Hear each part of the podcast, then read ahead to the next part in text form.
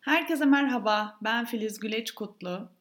E, bugünkü podcastimizde birlikte çalıştığım, e, yetkinlik kampını birlikte gerçekleştirdiğim e, kıymetli eğitmenim ve aynı zamanda sevgili dostum Şebnem Filiz Yapıcı bizimle. Hoş geldin Şebnem. Hoş bulduk Filizciğim.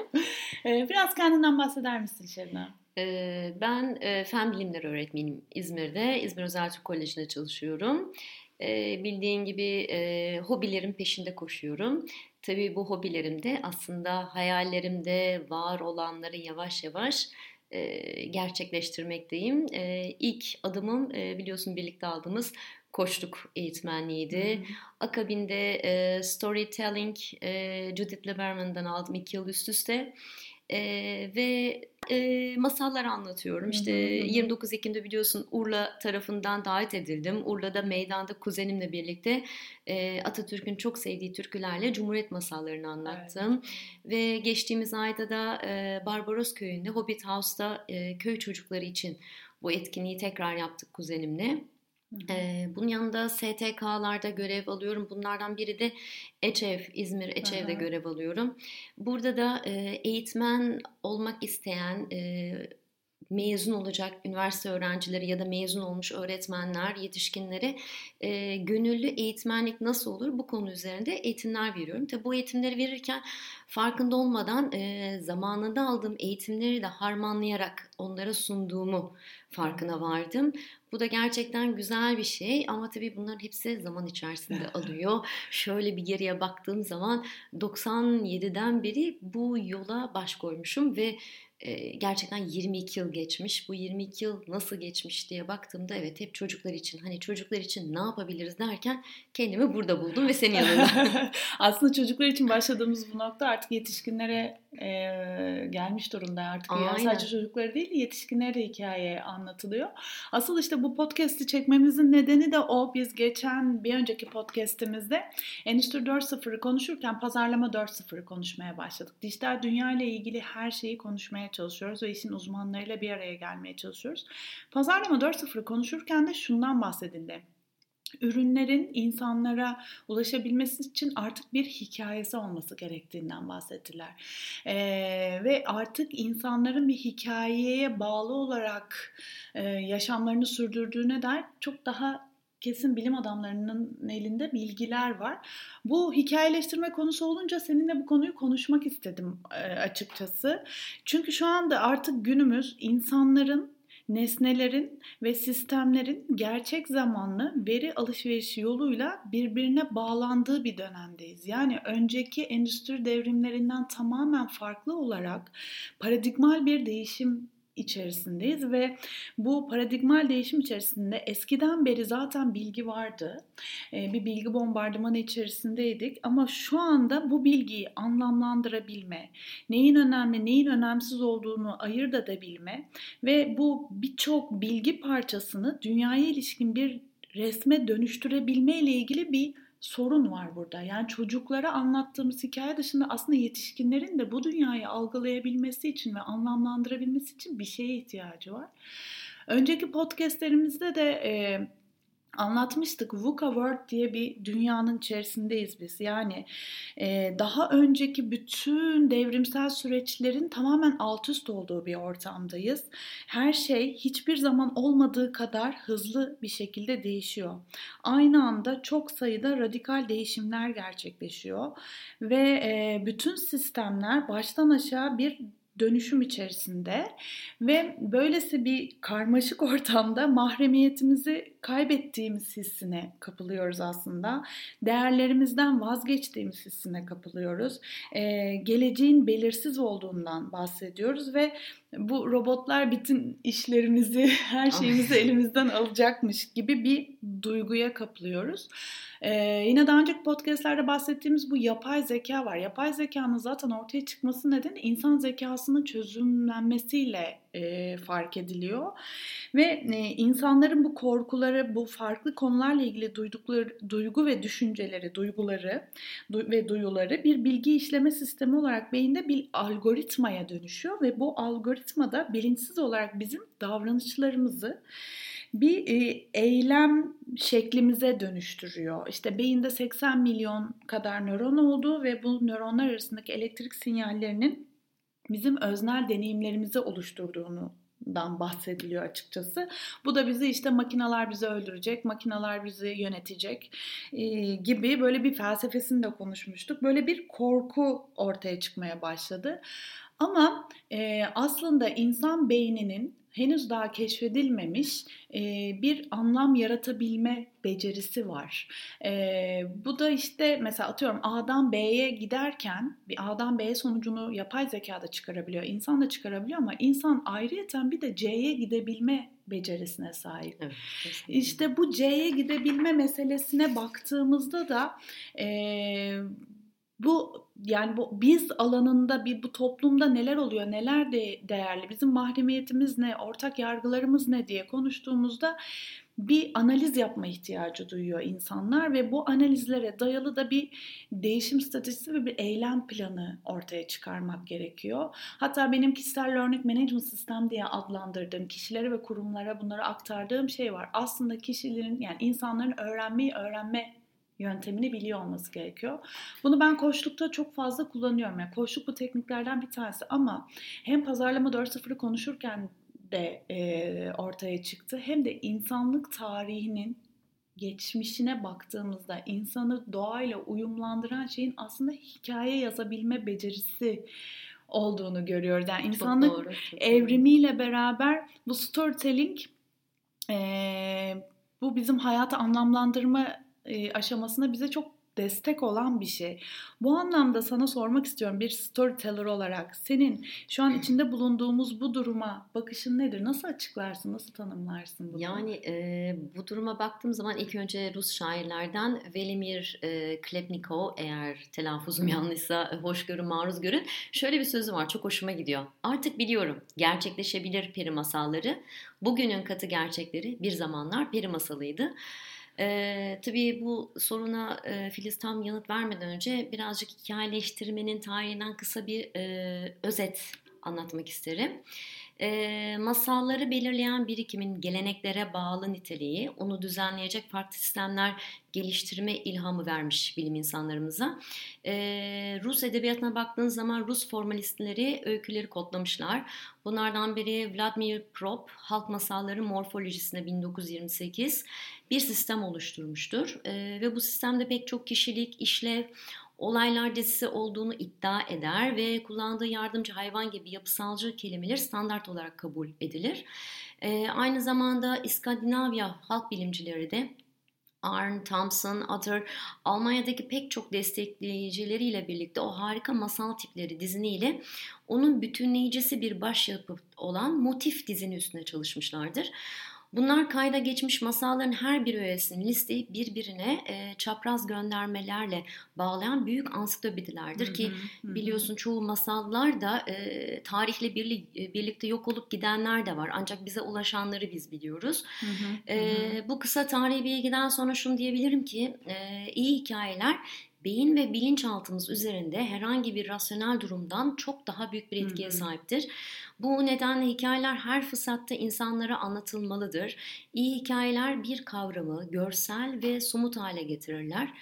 Hikayeler dikkat, e, hikayelere dikkat çekerek insanlarda duyguları canlandırmak için çok güçlü bir yoldur aslında. Hı hı. E, hikayeler e, sizi izleyenleri e, fayda bulacağı notların altını çizerek onlara yol gösterirler itiraz veya karşı koyma olmaksızın e, mesajınızı insanlara ulaştırmanıza gerçekten yardımcı olur. Yine çok sevdiğim ve hayatımıza dokunan önemli insanlardan birkaç sö- e, söz söyleyecek olursam da Ernst Bloch'un bu konudaki fikri şöyledir. Der ki en şahsi ve cahilce hayalperestlik akılsız bir e, uygun adıma tercih edilmelidir. Çünkü hayalperestlik baş kaldırıcı bir farkındalığı yaratma kabiliyetine sahiptir ve düşlerin iyi içeriğinin işlerliğini terk etmeye kalkışmadan tarihin savaş arabasına binmeyi sağlayabilir. İşte bizler de kalbimizde kahramanımızı hikayelerle açığa çıkartırken insan toplumları nasıl düşündüğünü, neye inandığını, neyi değerli kabul ettiğini, ne gibi kolektif eylemlerini gerçekleştirdiğini doğru analiz etmiş oluyoruz aslında. Ya hikayeler bu analizde en önemli parça sanki kesinlikle, değil mi? Öyle kesinlikle Filiz, kesinlikle. Resikes olarak da ben bunu bu hikayeleştirme insanın hayatına dokunmayı zaten çok önem veriyorum. Seninle yaptığımız etkinlik kampı da öyle. Yaşatmak çok önemli evet, diye. Evet. Yani kişisel ve kurumsal bir gelişim sağlanabilmesi için bu hikayeleştirmeyi nasıl kullanabiliriz Şebnem? Yani e, biliyorsun en son yaptığımız yetkinlik kampında e, üst düzey yöneticiler de vardı e, ve onlara biliyorsun kartları verdiğimizde böyle evet. bir şaşırdılar. Sonrasında bir baktık ki dakika istemeye başladılar. Dakikalar oldu yarım saat e, ve bir anda kendilerini hikayenin içerisine buldular ve bunların hepsi mühendis insanlardı. E, ve gerçekten burada etkisini bir kez daha e, görmüş olduk ikimiz de.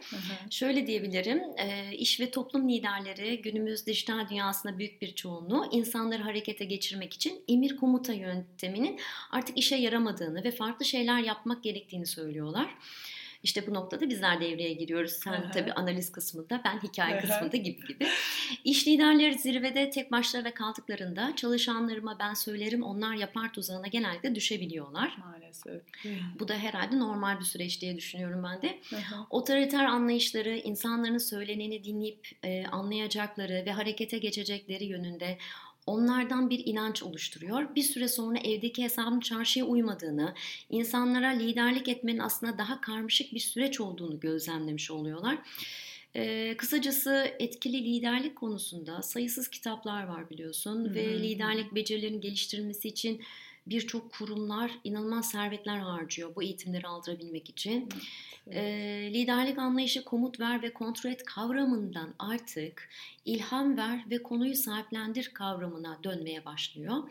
E, bu noktada hikayeler büyük e, hikayelere büyük bir alan açılıyor Hı. ve yaşadığımız bilgi çağında bilgiye ulaşmanın bu kadar kolay olduğu bir dönemde bir iş lideri olarak artık sadece bilginin paylaşılmadığını deneyimleyerek farkına varmaktalar.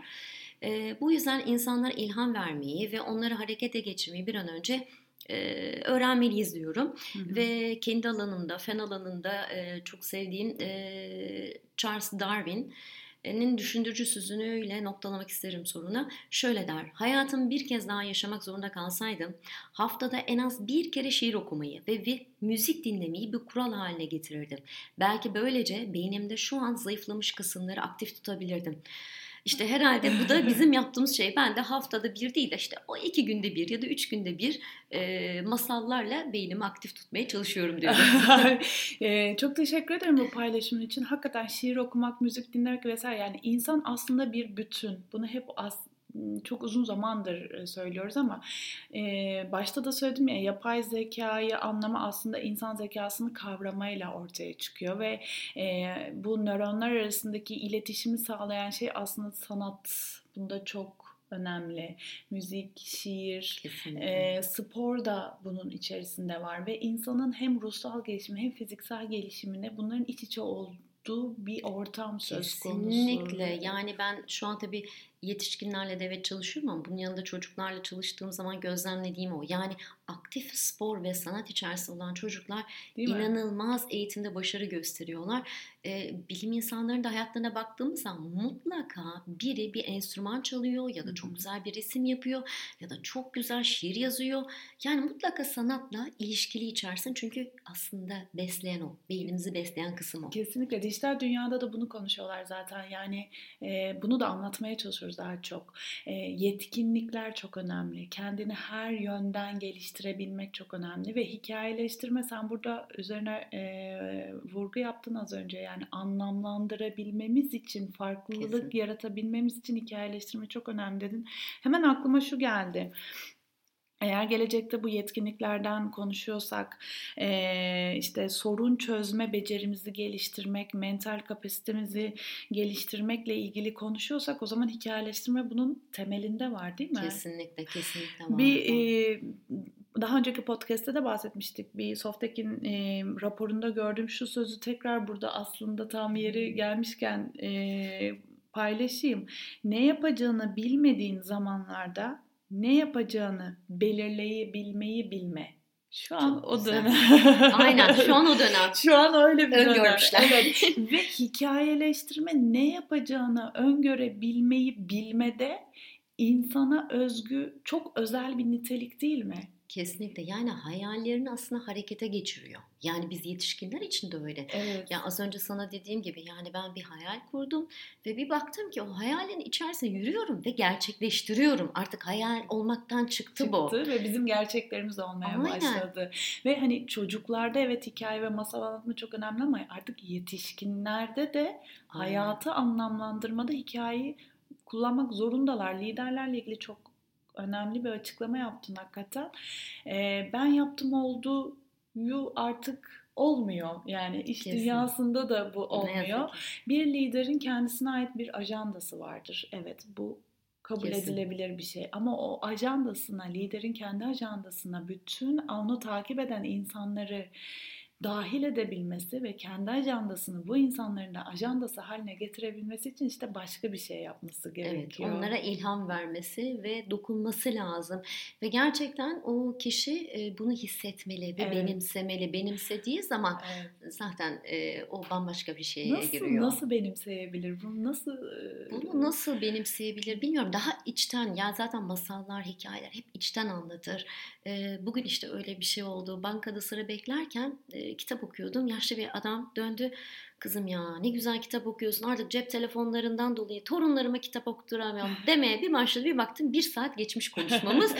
Ee, yazık sonra özür diledi. Yok dedim yani hani ben de hayat hikayenizi öğrenmiş oldum derken yani bir şekilde birbirimize bağlıyor ve gerçek oluyor ve onun içine giriveriyorsunuz. O dünyada da geziniyorsunuz. Ve sağ beyni çalıştırıyor. Bu Kesinlikle. sağ beynin çalışması da bizim yani beynin çalışma yöntemini öğrenince aslında ne kadar da önemli olduğunu e, bize Tabii. bir kere daha göstermiş oluyor. Bu olmadan olmuyor. Olmuyor. Kesinlikle olmuyor. Charles Darwin bile evrimle ilgili o kadar çok her şeyi öngörüleri ama o da mutlaka sanatı bırakmamış. Evet, evet, yani evet. iç içe yaşamış bunlarla.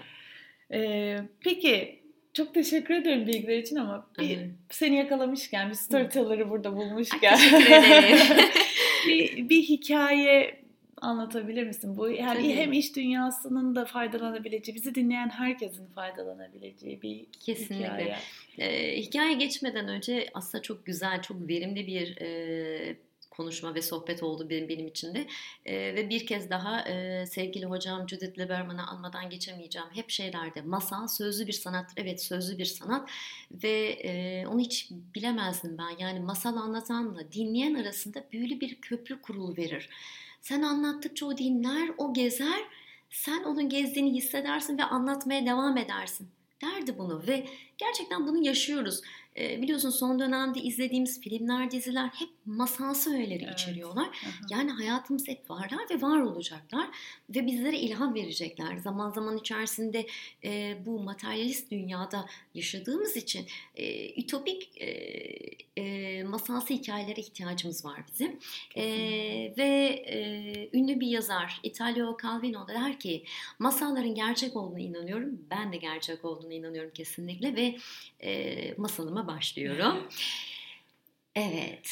Masal masal matitas, kalaylandı bakır tas, çukura düştü çıkmaz. Pır pır eder uçmaz. Var varanın sür sürenin, habersizdir bağ girenin. Masaldır bunun adı, dinlemekle çıkar tadı. Bir varmış bir yokmuş. Evvel zaman içerisinde, kalbur zaman içerisinde dağın yamacında küçük bir köy varmış. Bu köyde çok kocaman bir bahçesi olan tek bir ev varmış. Bu evin iki tane odası varmış. Burada yaşayan çift yeni evlenmişler. Öyle mutlularmış ki ve zaman içerisinde mutluluklarını daha da güçlendirecek ikiz çocuklar olmuş. İki kızları olmuş. Ve kızların isimlerini koyma zamanı geldiklerinde hayatlarında yaşadığı ilginç olaylardan isimlerini koymuşlar. Kızının birinin ismi hikaye, birinin ismi de gerçek olmuş. Gel git zaman içerisinde hikaye ve gerçek bu köyde büyümüşler. İnsanlara yardım eder, koştururlar annelerine derken bayağı bir büyümüşler. Öyle bir zaman gelmiş ki artık meraklarını giderecek bir şey kalmamış. Çok meraklılarmış. Öğrendikleri her şey bittikten sonra baş başa konuşmaya başlamışlar. Acaba başka köylerde farklı şeyler var mıdır? demiş gerçek. Hikaye bilmem belki vardır. Denesek mi acaba? Diyerek birbirleriyle bu şekilde konuştuklarında bir karara bağlamışlar. İkisi de büyüdükleri için annesi ve babası onlara izin vermiş. Her ikisi de kendilerine yolculuk için erzak hazırlamışlar. Ve köyün sonuna doğru yürürken konuşmaya devam etmişler. Ve yavaş yavaş birbirlerinin ayrılma vakti gelmiş. Bir hoş olmuş içleri. Çünkü bunca sene birbirlerinden hiç ayrılmamışlar. Tabii kolay değilmiş. Tam köprünün dibinde bir yol sağ bir yol sola giderken orada birbirlerine sıkıca sarılmışlar. Görüşürüz gerçek, görüşürüz hikaye diyerek ayrı yollara koyulmuşlar. Zaman geçmiş, aylar birbirini kovalamış, mevsimler birbirini kovalamış derken yıllar geçmiş. Ve bizim hikaye köyünü çok özlemiş, annesini çok özlemiş, babasını çok özlemiş ve kardeşi gerçeği çok özlemiş. Hemen erzağını hazırlamış ve yola koyulmuş. Tıkır mıkır giderken tam köprünün oraya geldiğinde bir ağlama sesi duymuş. Ve bu sesi dikkatlice kulak kabarttığında bir de ne duysun? Kardeşinin hıçkırı. Koşarak köprünün altına doğru ilerlemiş. Tam suyun geçtiği yerde kayanın üstünde oturan, üstü başı pis, yırtılmış ayakkabı, delik olan kardeşi gerçek. İnanamamış. Gerçek kardeşim diyerek boynuna vermiş hikayenin. Ve başlamış gerçek ağlamaya. Bilemezsin neler yaşadım ben o köylerde. Hiç kimse bana iyi davranmadı. Kime iyilik yaptıysam, kime gerçeği söylediysem hep bana daha kötüsünü yaptılar. Bak şimdi bu haldeyim. Sen, sen ne güzel olmuşsun. Üstün başın tertemiz. Neden ben buna maruz kaldım? Ve devam etmiş konuşmaya konuşmaya. Hikaye yutkunmuş. Evet gerçekten çok üzülmüş. Ama bunun sebebini biliyormuş. Ve kardeşine dönmüş. Bak gerçek. Evet haklısın. Üstüm başım temiz. Çok mutluyum. Ama bunun bir sebebi var. Çünkü ben de senin gibi gerçekleri anlatıyorum ismin gibi. Ama onlara birazcık baharat katıyorum. Yani baharat dediğin bir hikaye katıyorum. Ve insanlar o zaman gerçekten ne dedim istediğimi anlıyorlar. Anlayabiliyor musun? evet, anlıyorum. Umarım ben de bunu başarabilirim. Tabii ki başaracaksın. Şimdi üzerimdeki ceketini giyeyim, üzerimdeki ceketi çıkarayım. Sen bir giy bunu. Bakalım kendini nasıl hissedeceksin. Ve hikaye ceketini çıkartmış ve gerçeğin üzerine sermiş. Ve bir anda gerçek o kardeşinin o desteğini hissetmiş. Ve yola koyulmuşlar. Hiçbir şey dememiş. Arada dönmüş yüzüne bakmış, gülümsemiş. O en son kalan gözyaşını silivermiş. Ve köye doğru yol almışlar. O günden sonra gerçek de hikaye gibi insanlara doğru olanları ve gerçek gibi adı gibi olanları hikayeleştirerek anlatmaya başlamış. Ve bir daha hiçbir şey, hiçbir sorunla karşılaşmamış. İşte gerçekle hikayenin masalı burada biterken gökyüzünden üç tane hikaye düşer. Biri sizler bizi dinlediğiniz için her daim hikayeniz yanınızda olsun. İkincisi sevgili eğitmenim Filiz'ime her daim eğitimlerinde hikayelerle bağdaştırsın. Her şeyi onlarla kurgulasın. Üçüncüsü de tüm evrende, tüm çocuk gibi hisseden herkese hikayeler bulaşsın derken sana bırakıyorum Filizciğim. Çok teşekkür ederim. Umarım herkes için bir anlam çıkarabileceği ve hayata daha farklı bakabileceği bir e, podcast olmuştur. Bizimle olduğunuz için çok teşekkür ediyoruz. Şebnem çok teşekkür ederim geldiğin için. Ben teşekkür ederim. Görüşmek Filiz. üzere. Kendinize iyi bakın. Hoşçakal. Görüşmek bye. üzere. Bay bay.